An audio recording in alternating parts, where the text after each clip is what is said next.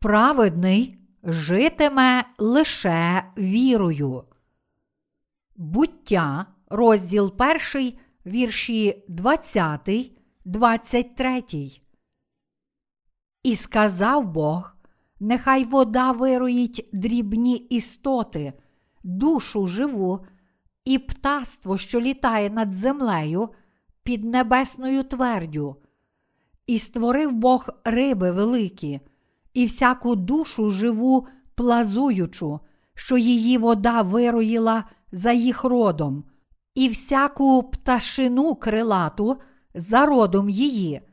І Бог побачив, що добре воно, і поблагословив їх Бог, кажучи: плодіться й розмножуйтеся, і наповнюйте воду в морях, а птаство нехай розмножується на землі.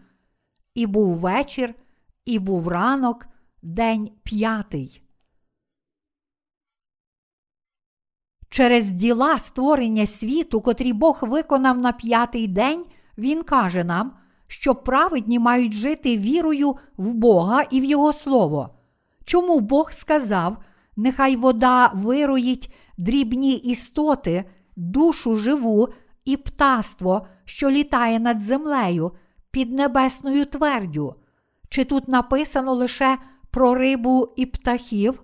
Роздумуючи над цим уривком, ми повинні перш за все пам'ятати про те, кому Бог дав Біблію. Тоді ми зможемо усвідомити, що цей уривок закликає тих, котрі отримали прощення гріхів, щоб вони жили вірою.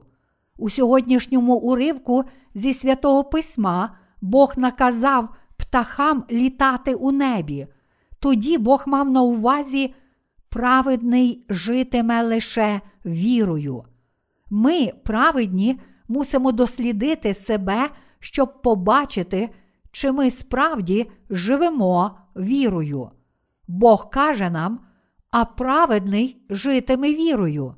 До Римлян, розділ 1, вірш 17. Що таке віра? Чи вірити означає просто сказати Я вірю. У нашому житті завжди є труднощі, але скількох труднощів ми б не зазнали, ми, віруючи в Євангеліє води та духа, мусимо дотримуватися Божого Слова своїми серцями і жити вірою, адже інакше втратимо навіть основи нашої віри, котрі дозволяють нам отримати прощення гріхів, і, зрештою, відійдемо від Божої церкви. Я дуже часто бачив, як це трапляється.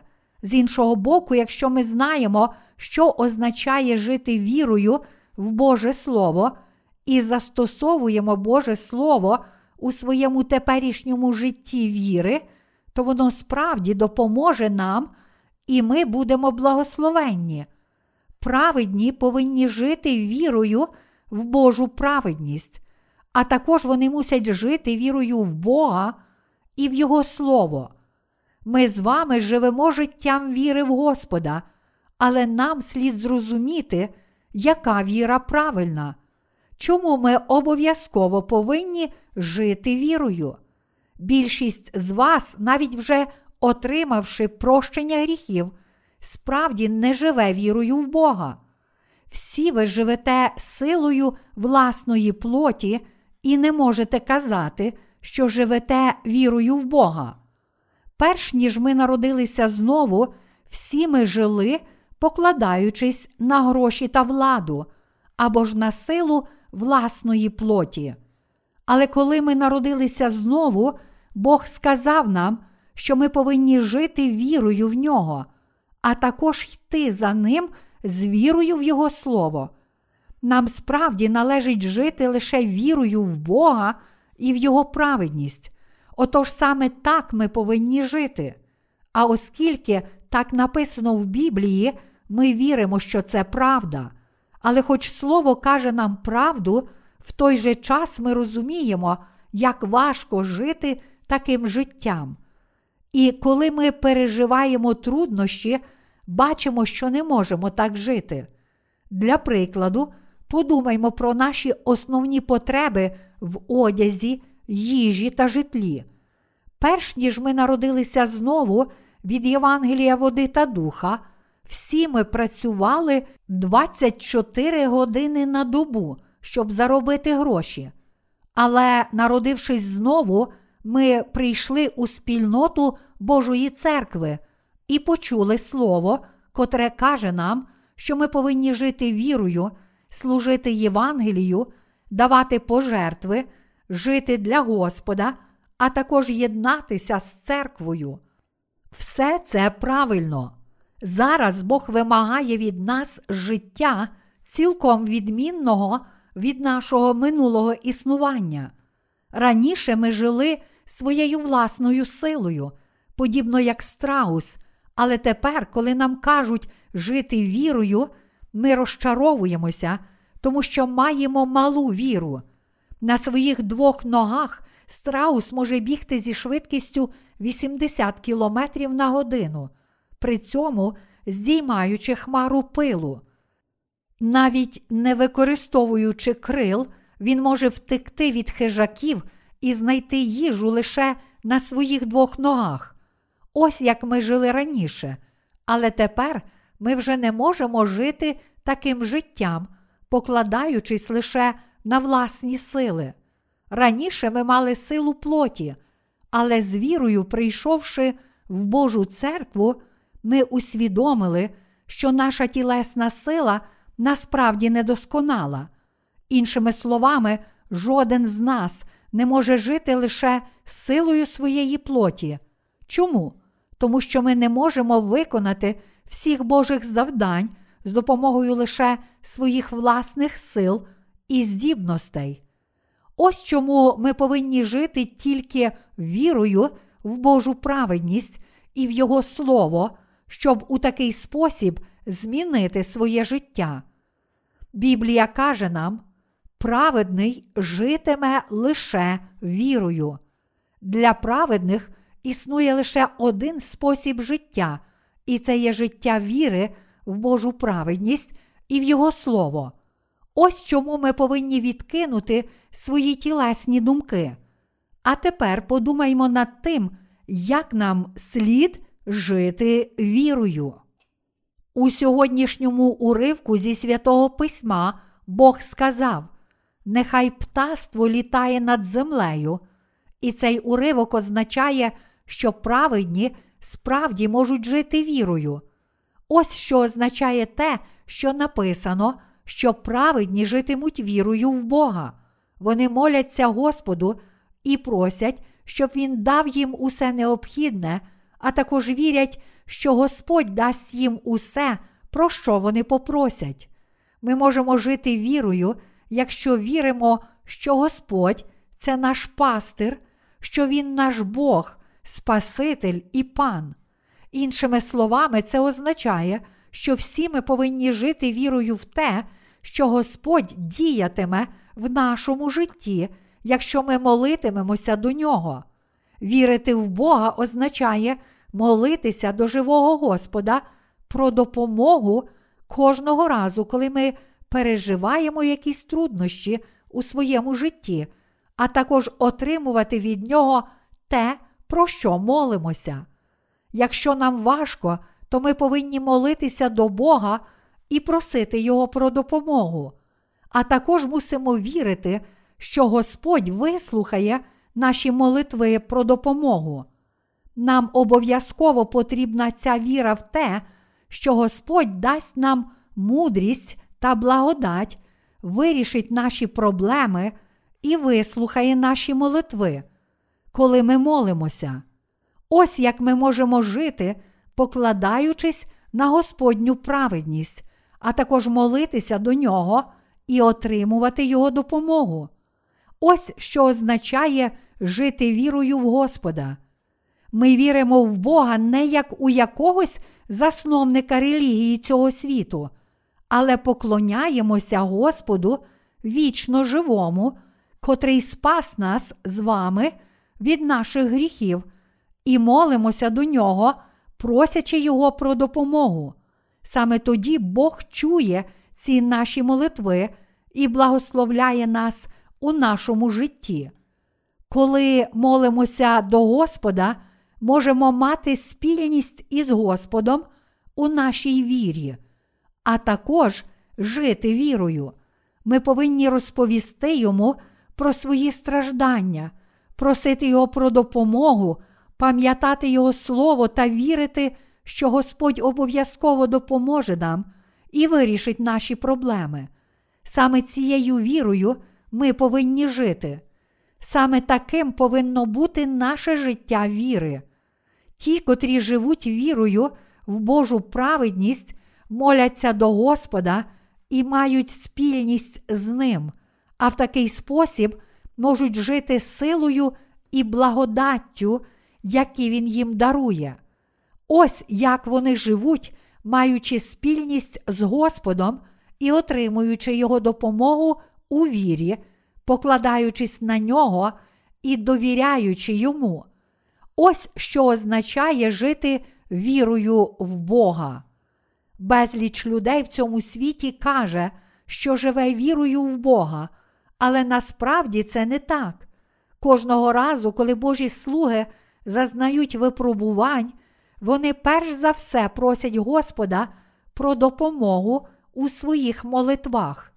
Хіба апостол Павло не молився до Господа безустанно? Віра апостола Павла містила переконання, що Бог напевно виконає все те, що він пообіцяв. Отож він закликає також і нас, усякою молитвою й благанням кожного часу моліться Духом. До Ефесян, розділ 6, вірш 18. Якщо ми просимо Господа про допомогу кожного разу, коли нам важко, то Господь завжди вислухає наші молитви. Ми повинні жити вірою в те, що Бог підтримає нас і допомагатиме нам, коли ми проповідуємо Євангеліє води та духа цьому світу. До сьогодні ми жили вірою в Бога і в Його праведність. Апостол Павло також жив своєю вірою в Бога і в Його праведність. Всі люди віри, про котрих розповідає Біблія, жили лише цією вірою в Бога. Наші попередники віри, котрі тепер ведуть нас, також жили вірою до цього дня. Ваші попередники віри не жили безтурботним життям, але вони також завжди мали випробування ще від того моменту, коли повірили в Євангеліє води та духа. Вони мусили йти в бій і боротися з ворогом. Їх зневажали, переслідували і ображали. Вони втратили все своє матеріальне майно. Я сам також багато втратив, повіривши в Євангеліє води та духа, але взамін отримав ще більше. Після того, як я зустрів Господа, мене жорстоко переслідували інші люди і навіть моя власна сім'я. Я не мав жодного матеріального майна. Чи був я здоровий? Ні, у мене не було навіть здоров'я. Я завжди хворів. Я пережив запалення хребта і часто був прикутий до ліжка через згущення крові. Багато разів я був вже при смерті. Намагаючись жити вірою в Господа, ми стикалися з численними перешкодами, але кожного разу ми молилися до Господа, і Він вислуховував нас, тож саме так ми жили дотепер. Ось чому праведні мусять жити лише вірою. На п'ятий день Бог сказав: Нехай вода вируїть дрібні істоти, душу живу і птаство, що літає над землею під небесною твердю. Як можемо ми літати над твердю віри? Народившись знову, як можемо ми жити життям праведних? Живучи на цій землі у плоті, як можемо ми жити життям праведних? Це стає можливим лише коли ми живемо вірою в праведність Господа. Праведні повинні жити вірою у все Боже Слово, адже саме таке життя є належне для людей, якими вони стали. Як змогли ми вижити, переживши так багато випробувань і навіть зазнавши фізичної смерті? Це стало можливим саме тому, що ми жили лише вірою в Господню праведність. Ми завжди молилися до Господа і жили вірою в те, що Господь вислухає наші молитви та що Він став нашим пастирем, нашим Отцем і Спасителем. Ось правдива віра. На кожному кроці у своєму житті ми пережили багато труднощів. Вони ще й тепер не оминають нас, але ми знаємо, що завжди житимемо вірою в Господню праведність, навіть якщо зазнаємо набагато більших труднощів. Ми є такими людьми, що якщо не житимемо вірою в Господню праведність, то будемо приречені померти як тілом, так і душею. Перед нами всі люди віри, такі як Іван Хреститель, Петро, Іван, Павло, Марко і Матвій, жили вірою. Вони жили вірою, покладаючись на всемогутнього Бога. Вони не покладалися на власні сили та на своє матеріальне майно. Зараз ми також живемо вірою в силу нашого Господа. У Біблії на четвертий день створення світу Бог сказав, як Він створив своїх слуг, а на п'ятий день Він показав нам, як ці слуги повинні жити лише вірою в Господа. Потрапивши у складну ситуацію, як ви повинні вийти з неї? Чи вам слід шукати вихід людськими засобами? Навіть для цього потрібні певні умови і гроші. То що ж ви можете зробити, якщо нічого не маєте? Ви повинні жити лише вірою в Бога, покладаючись на Його праведність, просити Його про допомогу і вірити в нього. Ми повинні навчитися жити, покладаючись на Бога, довіряючи Його праведності та прагнучи Його допомоги. Навіть у маленьких проблемах ми повинні попросити Бога про допомогу, кажучи, Боже, прошу тебе, допоможи мені в цьому. Ми повинні з вірою просити Господа і жити з цим переконанням, що Він дасть нам те, про що ми його просимо. Ми повинні принести Господу свої проблеми і попросити Його. Боже, виріши цю проблему, допоможи мені. Прошу тебе, покажи мені вихід. Я прошу тебе, допоможи мені.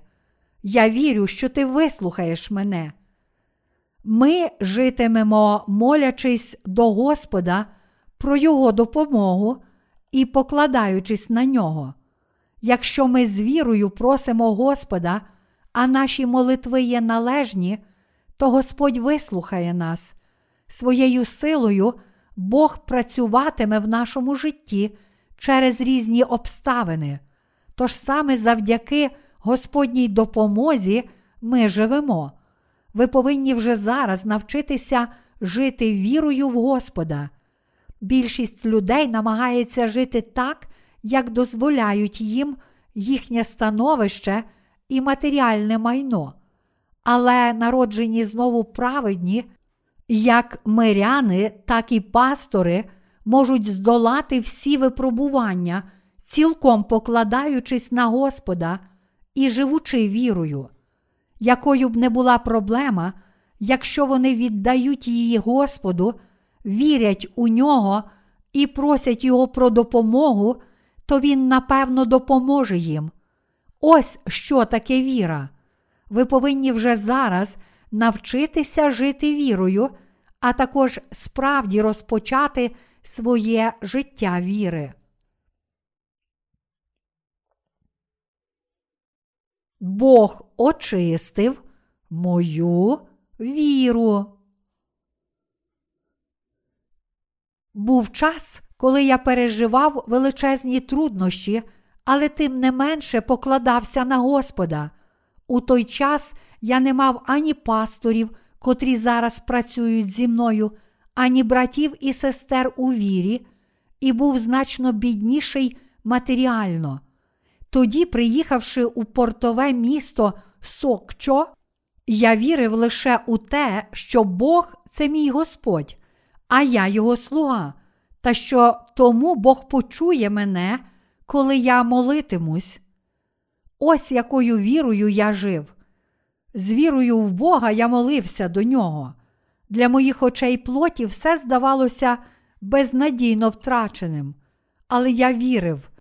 Без Євангелія води та духа це місто є лише пустинею, але Бог напевно дозволить мені проповідувати тут Євангеліє води та духа, а в такий спосіб спасе багатьох людей від гріхів і збудує свою церкву.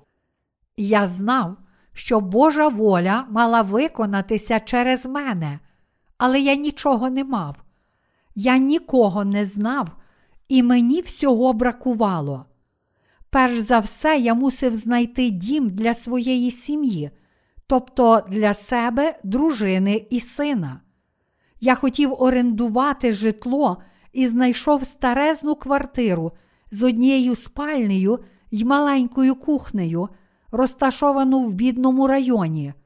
Орендна плата складала приблизно 30 доларів на місяць, але в мене не було навіть такої суми. Я також не мав грошей, щоб внести завдаток.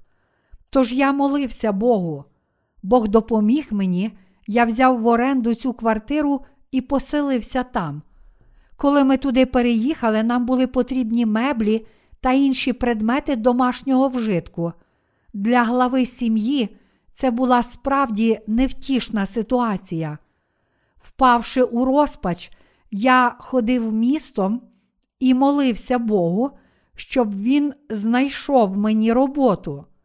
Боже, чи я не твій слуга? Я вірю, що так. Ти спас мене від моїх гріхів правдою Євангелія води та духа, і я служив тобі до сьогодні, але тепер я потрапив у скрутне становище. Спершу я з вірою визнав, що я Божий слуга, а впевнившись у своєму серці, що я справді був Божим слугою, я сміливо попросив Бога. Боже, якщо я твій слуга, то ти повинен допомогти мені. Якщо я не є твоїм слугою, то ти можеш просто забути про мене, але я справді є твоїм слугою. Тепер я хочу виконувати твої діла, але мушу перш за все подбати про основні потреби своєї сім'ї. Господи, що мені робити? У цій ситуації моє тіло було безсиле. Я хотів найнятися на фізичну працю, але вона була мені не під силу. Один день роботи обійшлося б мені більшими витратами на лікування, ніж те, що я заробив. Щоб знайти роботу, потрібно мати якісь навики чи здібності, які користуються попитом у суспільстві. Але я не мав таких навиків. Я завжди жив у молитовному центрі, тож не мусив дбати про свої основні потреби, такі як одяг, їжа і житло. А не маючи жодного досвіду роботи, я не міг працевлаштуватися, залишившись наодинці з цим світом. Тоді я почав молитися. Боже, що мені робити? Підтримай мене, Господи, допоможи мені знайти засоби існування для дружини і сина. Це дуже серйозна проблема. Я твій слуга, то чому ж це трапилося зі мною? Я так страждаю зовсім не тому, що не хочу проповідувати Євангеліє води та духа. Для мене це велике випробування. Боже, я хочу проповідувати Євангеліє води та духа. Допоможи мені. Ось як я молився.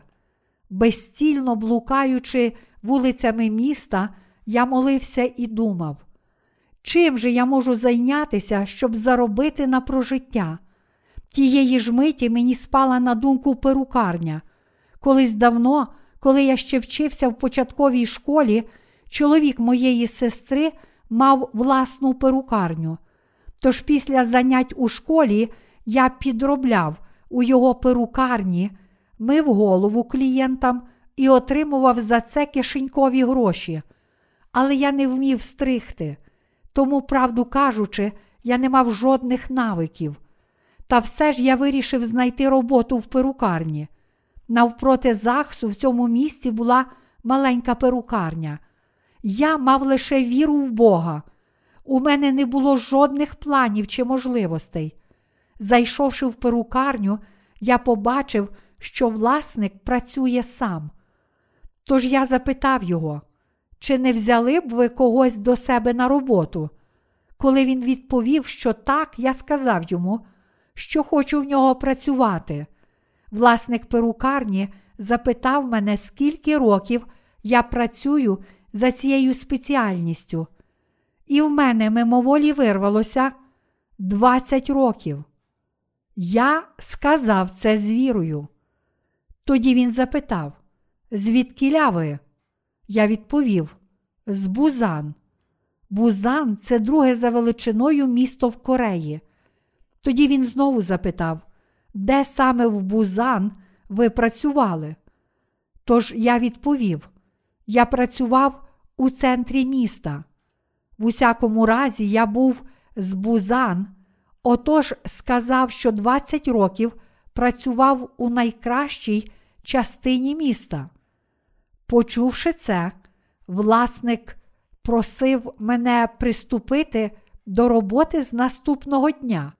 Отож, наступного ранку я прийшов на роботу. Зранку власника ще не було. Я відчинив перукарню і поприбирав у ній. Аж ось увійшов перший клієнт. Тремтячою рукою я вперше в житті взявся за ножиці. Я міг принаймні вдавати, що стрижу, адже колись бачив, як чоловік моєї сестри стриг своїх клієнтів. Але моя рука тремтіла, тому що насправді я не мав реального досвіду роботи. Якби тоді я здався, то мене б звільнили. Тож я почав стригти і неустанно молитися у своєму серці. Господи, дай мені силу. Здавалося, що ножиці мали свої власні плани і намагалися відрізати клієнту вухо замість волосся. Але, хоч мої руки тремтіли, я закінчив стрижку. Я також поголив його, але тоді тремтів ще більше. Я ревно молився, адже якби мене звільнили, то це був би кінець. Господи, я вже навіть не маю сили молитися. Господи, будь ласка, підтримай мене, допоможи мені закінчити те, що я роблю. Покладаючись лише на Господа, я поголив клієнта. Його обличчя було червоне від крові. Час від часу я заліплював порізи папером, щоб не текла кров, але цей клієнт сидів непорушно і нічого не сказав. Власник перукарні також прикинувся, що не бачить цього, і промовчав. Клієнт запитав, скільки це коштує, і я взяв у нього гроші. Було очевидно, що з таким рівнем навиків я більше не міг там працювати. Але у моєму серці я твердо вирішив: зараз я можу тільки вірити в Бога. Ось що мені залишається робити, адже це питання життя і смерті. І я знову молився: Господи, не дозволь, щоб мене звільнили. А через кілька годин цей клієнт повернувся з дому і сказав, що хоче постригтися ще раз, тому що дружина сказала, що перша стрижка не вдалася. Цього разу його постриг сам господар. Але, як не дивно, власник перукарні нічого не сказав і дозволив мені далі працювати у нього.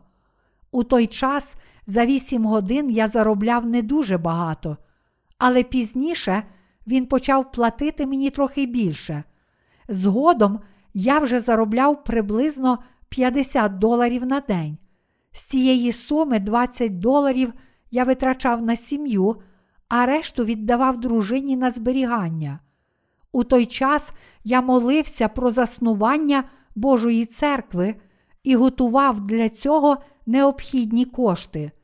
У той час ніхто не давав мені пожертв, тож я намагався заощадити трохи грошей, щоб знайти місце для церкви і проповідувати там Євангеліє води та духа. Завжди, коли в мене був час, я шукав людину, котра повірила б у Євангеліє води та духа. Навіть коли я ще працював кожного разу, коли в мене було трохи вільного часу, я ходив вулицями і розвішував оголошення з написом. Якщо хочете почути Євангеліє води та духа, то звертайтеся до нас за цим номером телефону. Час від часу люди читали ці оголошення і справді телефонували. Одного разу чоловік, котрий навчався у семінарії, зателефонував мені і сказав, що він не знає Євангелія води та духа, тож я зустрівся з ним і проповідував йому Євангеліє води та духа. Тоді він отримав прощення гріхів. Декілька інших людей також отримало прощення гріхів, але у нас не було місця, навіть однієї кімнати, де ми могли б проводити свої зібрання. Люди розчарувалися, коли чули, що в нас немає церкви.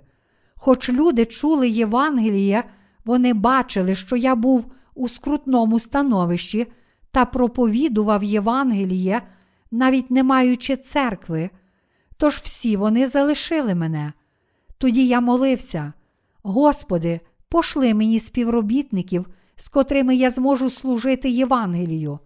Тож я молився про це Богу. Аж ось одного разу я проповідував Євангеліє води та духа в одній місійній організації, і коли її члени почули Євангеліє, вони відкинули свою давню помилкову віру, і таким чином ми разом заснували Божу церкву. У той час, розпочавши своє служіння в Божій церкві, котра проповідувала Євангеліє води та духа, я відкрив місійну школу, щоб навчати Божих слуг, як належить поширювати Євангеліє води та духа у всьому світі. Деякі одружені жінки приходили на заняття, щоб почути мої лекції, а близько десятка молодих братів і сестер записалося в місійну школу на перший курс. Ось як мені вдалося започаткувати місійну школу. Боже, я проповідуватиму Євангеліє цьому світу. Я засную твої церкви в кожному регіоні Кореї. Допоможи мені, Господи. Я вірю, що Ти кличеш мене відродити Твою церкву. Я вірю, що Ти дозволиш мені проповідувати Євангеліє води та духа. Я вірив у Господа і молився з цією вірою. Я молився за мої недоліки. Я робив усе з вірою в Бога. Кажучи, що я робив усе з вірою, я маю на увазі, що кожного разу, переживаючи труднощі, я знову і знову схиляв голову перед Господом та щиро молився про Його допомогу і робив усе з вірою в те, що Господь справді допоможе мені. Побачивши мою віру, Бог дозволив мені зробити все це. Я також виховував Божих слуг у цій вірі в Господа. Хоч мої брати і сестри у вірі вже отримали прощення гріхів, у їхніх серцях все ще залишалося багато речей цього світу. Іншими словами, їхні серця в будь-який час могли легко повернутися до тілесних думок. Такі серця неможливо перемінити, лише навчаючи їх своїми власними словами, і тому я мусив змити зло їхніх сердець своєю вірою в Господа, а також привести їх до Господа. Кожного разу, коли я проповідував Боже Слово, я також свідчив у вірі. У них було дуже багато запитань стосовно Божого Слова і мене самого, тому я мусив з вірою навчати їх про багато аспектів слова. Коли я свідчив їм Божим Словом, невіра їхніх сердець поступово зникала. Таким чином, у своїй місійній школі я навчав Господніх слух і робив їх проповідниками. У такий спосіб також повстала Божа церква. Мати віру в Господа означає вірити в наступне. Бог є моїм Богом. Господь це мій Спаситель, котрий раз і назавжди очистив усі мої гріхи, а також мій пастир, котрий допомагає мені. Якщо я житиму відповідно до Господньої волі і з вірою йтиму за ним, то що б не трапилося в моєму житті, навіть якщо прийде смерть, Господь, напевно, допоможе мені, тому що Він мій пастир і Спаситель. Я вірю, що Господь дасть мені все, що б я в нього не просив, і саме завдяки цій вірі я став Божим слугою. Навіть зараз я працюю з цією вірою в Господа. Інколи навіть моїм співробітникам важко зрозуміти мої вчинки, але насправді я виконую діла Господні з вірою в Господа. Я живу вірою, навіть коли потрапляю у важкі обставини. Я працюю, покладаючись на Бога. Господь рятує і підтримує мене, коли я вірю в нього. Якщо ви переживаєте якісь випробування, то ви також мусите просити, щоб Господь допоміг вам. Якщо ви просите і справді вірите, що Господь допоможе, то Він напевно вислухає ваші молитви. Якщо ви служите Господу в такий спосіб, то зможете поступово вирішити всі проблеми, з якими стикаєтеся. Саме своєю вірою в Господа ви можете побороти численні труднощі. Чи ви переживаєте труднощі і нещастя? Звичайно, так. Ніхто не живе безтурботним життям. То як же вам належить їх подолати? Ви повинні пережити їх з вірою в Господа. Ви повинні подолати їх вірою, молячись до Господа і отримуючи Його допомогу. Ось що таке віра. Я вірю, що якщо ви молитеся про свої труднощі, покладаєтеся на Бога, довіряєте йому і живете вірою, то невдовзі Бог вирішить всі ваші проблеми. Ось правдива віра. Це не якесь гіпотетичне поняття. Один лідер місійної групи завжди твердить, що живе лише вірою. Він каже: у моєму гаманці є лише 10 доларів на крайню необхідність, хоч мені платять лише 300 доларів на місяць, щоб я міг утримати свою сім'ю. Я молюся з вірою, і тому Бог дає мені все необхідне, тож у мене є всього вдосталь. Але насправді Він обманює своїх прихожан. Наскільки мені відомо, насправді в нього є декілька кредитних карток, і всі витрати з його кредитних карток покриваються за кошти цієї місійної організації. Тож, коли цей пастор твердить, що витрачає лише 300 доларів на прожиття, він лише звеличує власну праведність перед Богом. Натомість мої витрати складають понад тисячу доларів на місяць. Як може людина прожити лише за 300 доларів на місяць? Якщо я приймаю гостей у себе вдома протягом двох-трьох днів, то лише це обійдеться мені у більш ніж 300 доларів. Чи вірити означає не витрачати грошей? Якщо це для Господа, і якщо так потрібно, то я витрачаю стільки грошей, скільки треба. Але я молюся, коли я не маю грошей. Можливо, мені доведеться витратити навіть мільйони доларів, але якщо це для Господа, то ми не жаліємо й такої суми. Жити перед Господом означає жити вірою в нього. Кожен праведний повинен жити вірою. Саме через відсутність віри праведні спотикаються, і саме через брак віри їхнє життя стає жалюгідним. Але якщо вони живуть вірою, то можуть подолати всі свої слабкості і виконати всі свої завдання. Заробляти гроші ми також повинні з вірою в Господа. Саме служачи Господу, ми отримуємо гроші. В цьому немає нічого ганебного, адже ми заробляємо гроші не для себе, а для Господа. Ось чому інколи ми навіть просимо Господа, щоб Він дав нам більше грошей. Наблизившись до Єрусалиму, де Господь мав бути розп'ятий, Він прийшов до Вітфагії на горі Оливній і послав двох учнів, кажучи: Ідіть у село, яке перед вами, і знайдете зараз ослицю, прив'язану та з нею осля. Відв'яжіть і мені приведіть їх.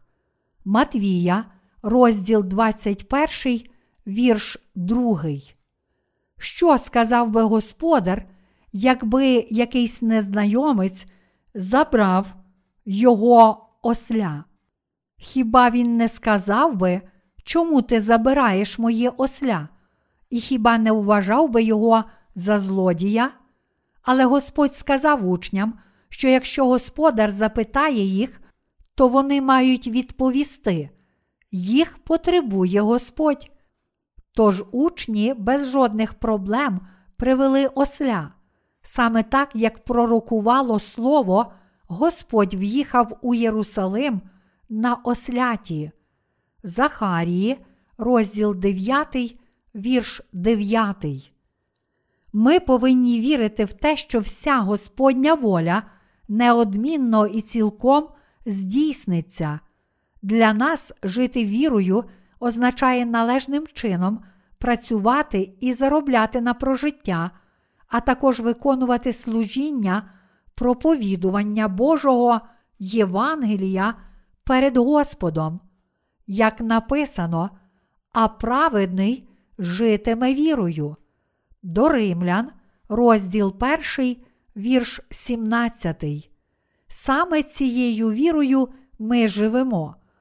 У ваших думках є стільки невіри в Господа. Сатана намагається посіяти в нас невіру і не дозволити нам жити вірою. У такі хвилини ми повинні перемогти диявола вірою, кажучи, в ім'я Господа Ісуса Христа наказую тобі, відійди від мене сатано. Недавно я приїхав до одного міста, щоб заснувати там нову церкву. Я приїхав туди з декількома нашими пасторами, щоб знайти місце для церкви. Ми зупинилися в мотелі на ніч, аж раптом мене почав дуже боліти шлунок. Тож я подумав: Господи, я не їв нічого сумнівного на обід, то чому ж мене так болить шлунок? Тоді я подумав, що сатана намагається підірвати мою волю, тому що наступного дня я мав підписати з власником будинку договір про оренду, і це був дуже важливий перший крок для проповідування Євангелія в цьому регіоні. диявол не може увійти в нас, але він може ззовні чинити тиск на нас. Тож я подумки вигукнув: Дияволе, наказую тобі в ім'я Ісуса Христа, відійди від мене, сатано. У такий спосіб я наказав сатані відійти і молився Богу. Біль у шлунку був такий сильний, що мене навіть почала боліти голова. Але якби я викликав швидку допомогу так пізно вночі, то це завдало б нам значного клопоту, адже зранку ми мали підписати договір про оренду з власником будинку. Тож я молився Богу цілу ніч і переміг сатану своєю вірою. Коли зійшло сонце, болю вже не було. Я прокинувся вранці, поснідав, зустрівся з власником будинку і підписав договір про оренду. За те, що я прийняв Євангеліє води та духа, від мене відсуралися навіть мої власні батьки і брати. Більше того, служачи Господу, я навіть втратив власного сина. У той час я був на церковному зібранні далеко від дому і попросив співробітника доглянути моїх маленьких дітей. Він забув зачинити вікна, і мій другий син впав з четвертого поверху крізь відчинене вікно і помер. Тепер на кожному вікні, в кожній церкві, котра належить до нашої місії, є сітки. Я сказав встановити їх через ці болісні спогади, а також тому, що безпека завжди найважливіша. Я не засуджую цього співробітника, котрий доглядав за моїми дітьми. Я надав поліції розписку. Я не буду жодним чином протестувати чи звинувачувати когось у цьому нещасному випадку, і відразу ж вирішив усі можливі питання з цього приводу. Ми з дружиною розсипали над річкою спалені останки нашого сина. Перед смертю мого сина я завжди тримав його на руках і навчав про Євангеліє, тому що не знав, коли Господь забере його. Я казав йому багато разів: Сину мій, ти знаєш, що я люблю тебе, чи не так? Бог також любить тебе, твої провини це гріхи. Але Ісус Христос прийшов на цю землю, взяв на свої плечі всі ці гріхи і назавжди забрав їх, прийнявши хрещення в річці Йордан від Івана Хрестителя, а також змив ці гріхи своїм розп'яттям. Я розповідав йому про Євангеліє води та духа завжди, коли тільки міг. Деякі люди можуть запитати, як маленька дитина може зрозуміти все це, але я переконаний, що дитина розуміє серце своїх батьків. Коли батьки з вірою навчають своїх дітей про Євангеліє, діти також приймуть його.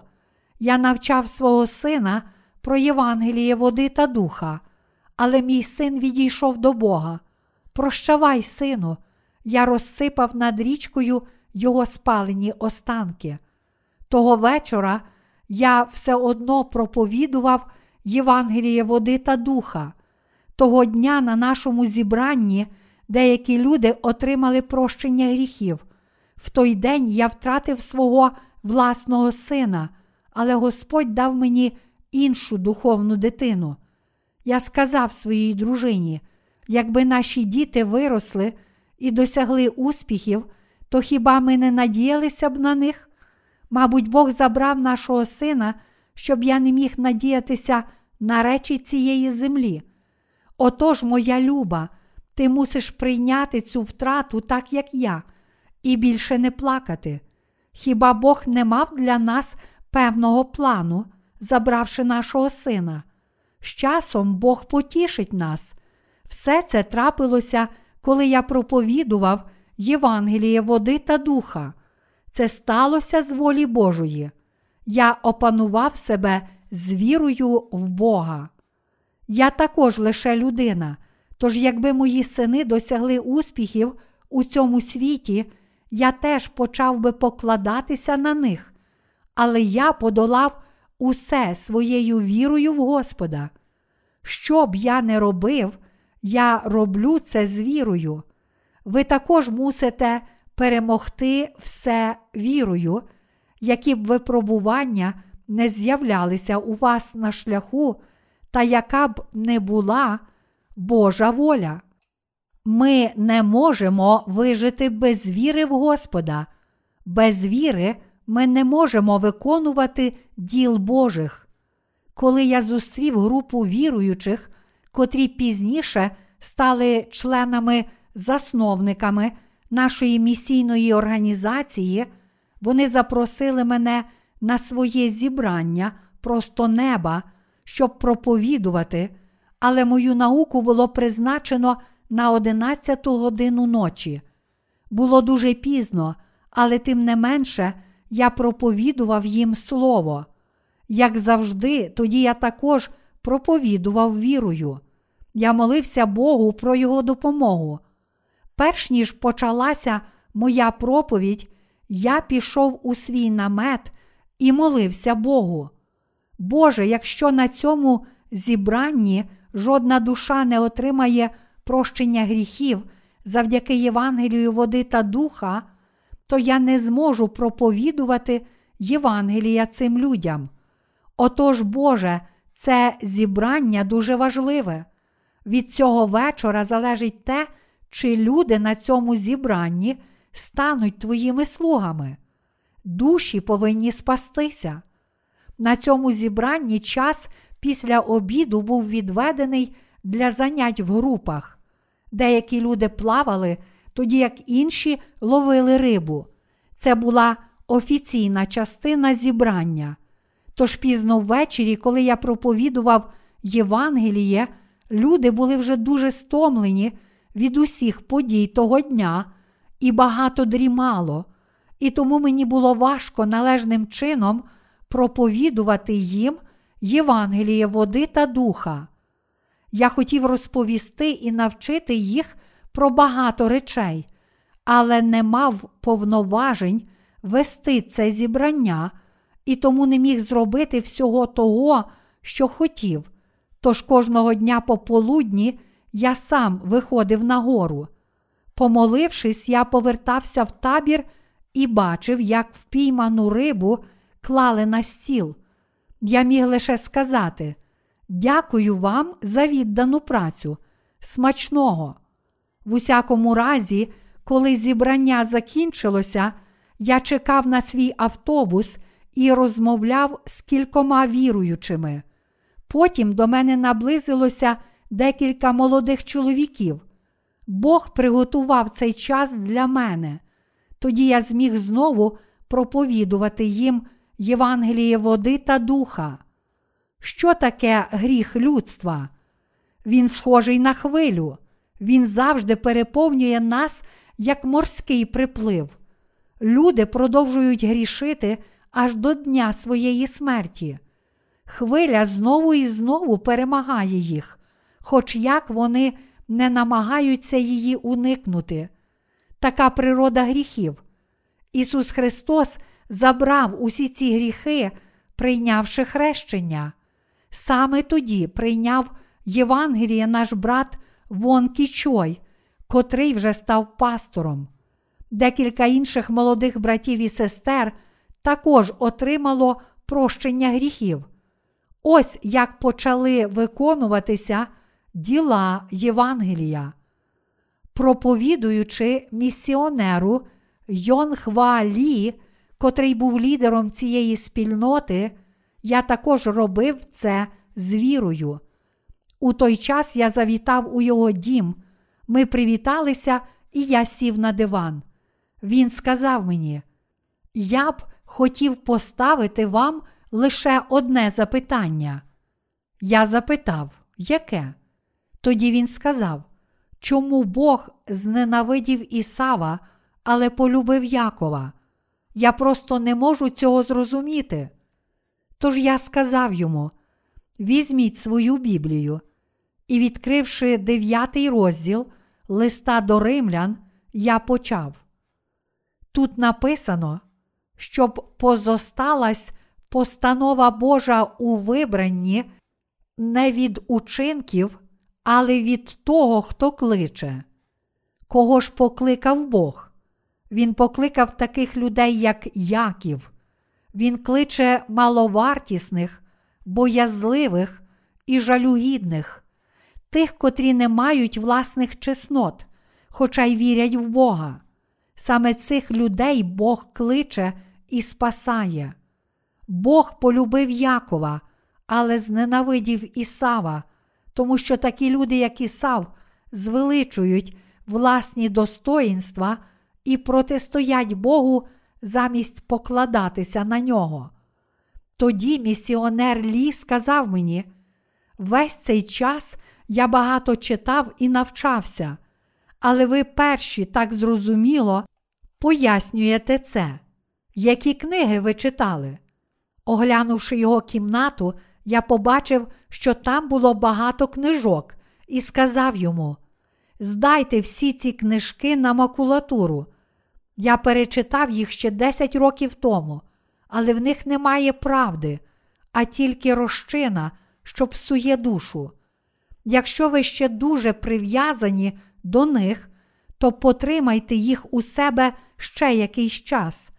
Але коли усвідомите, що вони нічого не варті, викиньте їх. Тоді церква була у такому становищі, що ми мусили призначити місіонера Лі пастором. Лише тоді можна було відновити лад у церкві. Але чи може стати Божим слугою людина, котра не народилася знову? Тож я молився, Боже, коли я проповідую йому Євангеліє води та духа, хай принаймні він сам повірить у це Євангеліє. Лише тоді я зможу уникнути цього гріха перед тобою. Лише тоді належним чином виконаються твої діла. Саме так я молився Богу і з вірою проповідував Євангеліє води та духа. Тоді місіонер Лі ще не став праведником завдяки Євангелію, але я вирішив дати йому ще трохи часу і продовжував крок за кроком пояснювати йому Євангеліє. Саме так я проповідував місіонеру Лі Слово. У нього було дуже багато інших запитань, на котрі я мусив відповісти, і з вірою детально пояснити йому Боже Слово. Тож, зрештою, преподобний Лі отримав спасіння, став Божим слугою, вірою служив Євангелію разом з нами і пішов до Господа перед нами. Вам також потрібна віра, щоб довіряти своїм попередникам і йти за ними. В житті праведних немає нічого, що не потребувало б віри в Євангеліє води та духа. Для того, щоб підкорятися попередникам віри, також потрібна віра, як і для того, щоб йти за ними. Насправді, у всьому потрібна віра. Коли попередники віри просять вас щось зробити, хіба ви зможете підкоритися їхнім словам, якщо не маєте віри у встановлений Богом устрій? Ми повинні жити вірою в Боже Слово і в нашого Господа. Бог хоче, щоб Євангеліє проповідувалося у цілому світі. Тому ми повинні проповідувати Євангеліє, і це Євангеліє обов'язково пошириться у цьому світі. Якщо ми віримо в це, то такі діла віри, напевно, походитимуть із наших сердець. Навіть якщо ми просто не можемо зрозуміти, що попередники віри просять нас зробити, але маємо віру, то поєднаємося з ними своїми серцями і беззаперечно підкоримося їм. Саме віра дозволяє нам робити те, що корисне для Євангелія, навіть якщо це не відповідає нашим стандартам і ранить наше власне его.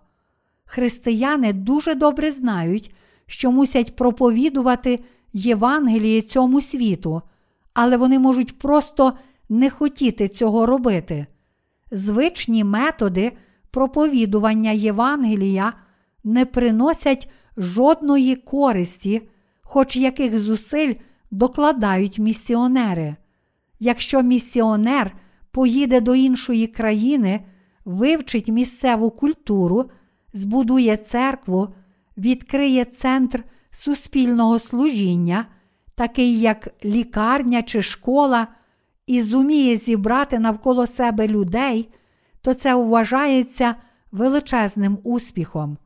Місіонерські праці Уільяма Карей, котрий поїхав до Індії і проповідував там Євангеліє, та Хадсона Тейлора, котрий проповідував Євангеліє у Китаї, ще й зараз вважаються переломними віхами в історії християнських місій. А як же ми? Ми проповідуємо Євангеліє води та духа у всьому світі через нашу літературу.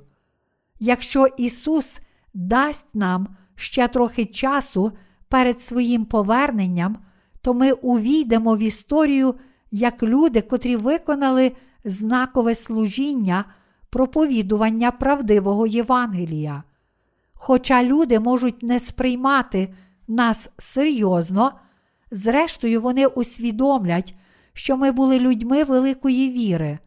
Саме вірою ми зараз живемо. До сьогодні ми служили Господу з вірою і надалі служитимемо йому в майбутньому. Біблія каже нам: віра то підстава сподіваного, доказ небаченого. До євреїв, розділ 11, вірш 1. Божі діла можна виконувати лише вірою. Диявола також можна перемогти вірою. Цією вірою ми долаємо своїх ворогів і робимо все у своєму житті. Живемо ми також вірою. Ми повинні жити вірою в Господа. Вірою ми повинні єднатися з Господом, а також йти за Ним. Ви зможете жити вірою лише коли знесилієте. Ви не можете покластися на віру, якщо маєте власну силу. Страуси мають величезні крила.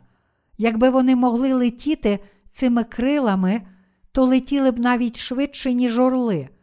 Вони також дуже сильні. Навіть якщо людина сяде їм на спину, вони здатні бігти як кінь. Ось які великі й сильні страуси. Вони можуть бігти зі швидкістю 80 кілометрів, 50 миль на годину. Але маючи такі сильні ноги, вони навіть не намагаються летіти, адже вони не бачать у цьому жодної потреби. Але навіть страус почне махати крилами, коли йому відріжуть ноги.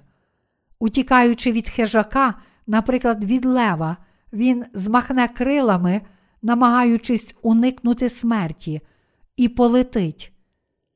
Нічого собі, я не знав, що я маю такі чудові крила.